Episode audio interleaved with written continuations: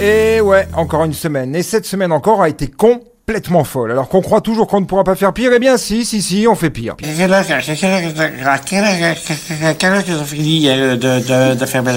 Il y a quand même eu du bon dans cette semaine écoulée, à commencer par ce nouvel accident d'hélicoptère qui a, celui-ci, coûté la vie à Olivier Dassault de la célèbre famille du même nom. Alors, vous le savez, je prends ici chaque semaine beaucoup de plaisir à être des plus diffamatoires, des plus orduriers, et même si je ne souhaite la mort de personne, officiellement, quand un marchand d'armes ou sa descendance nous quitte, je n'en suis pas moins joyeux, je dois bien vous le confesser. Vous bluffez. Le plus amusant dans cette histoire, c'est que le député en question, oui, député et milliardaire, ça arrive, n'est pas François Ruffin qui veut. Donc le député en question ne voulait pas salir ses jolies chaussures à 5000 balles et la piste d'atterrissage étant souillée debout, il a demandé à son pilote de se décaler un peu. Ce faisant, l'hélicoptère a touché un arbre entraînant la mort de ses deux occupants. Triste ironie du sort. Surtout pour le pilote Jean-Claude Bédot qui n'avait lui que faire d'une paire de chaussures équivalente à son salaire mensuel déjà conséquent.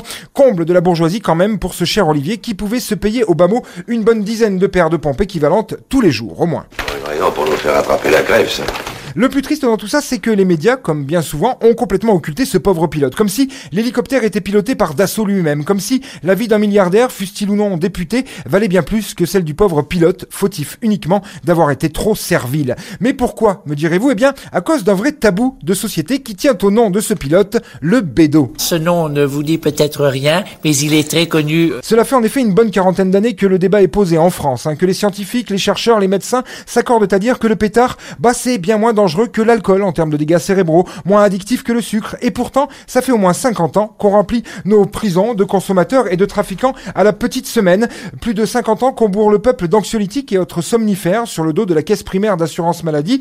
Tout ça pour une plante qui fait partie de la culture humaine depuis la nuit des temps. On met un pognon de dingue dans des, dans des minima sociaux, les gens ils sont quand même pauvres. En France, le cannabis a été interdit en 1916 pour la première fois, avec des lois plus restrictives en 1922 et 1939, avant la loi toujours en application de 1970. Mais quid de toutes ces années avant 1916 Eh bien, il faut savoir que le tabac est arrivé en France au début du XVIe siècle, après la découverte de l'Amérique pas avant. Pourtant, on a trouvé des pipes en os préhistoriques datées de 10 000 ans avant notre ère. À quoi pouvait donc-elles bien servir? Eh bien, à fumer du chanvre, plante sacrée pour beaucoup, médicinale pour la plupart, tabou depuis seulement un tout petit siècle. On en viendra tous à bout Euh, Tout ça pour dire que le chanvre n'a pas attendu les révolutions industrielles et l'avènement du nylon pour être dans nos vies et nos cultures, et que malgré toute la propagande, les amalgames et la désinformation, les vertus évidentes de cette plante rejaillissent peu à peu à la lumière du bon sens. Et aussi à la lumière de la grande consultation citoyenne et récente qui révèle que plus de 70% des sondés sont favorables à une légalisation du cannabis dit récréatif. Peut-être allons-nous enfin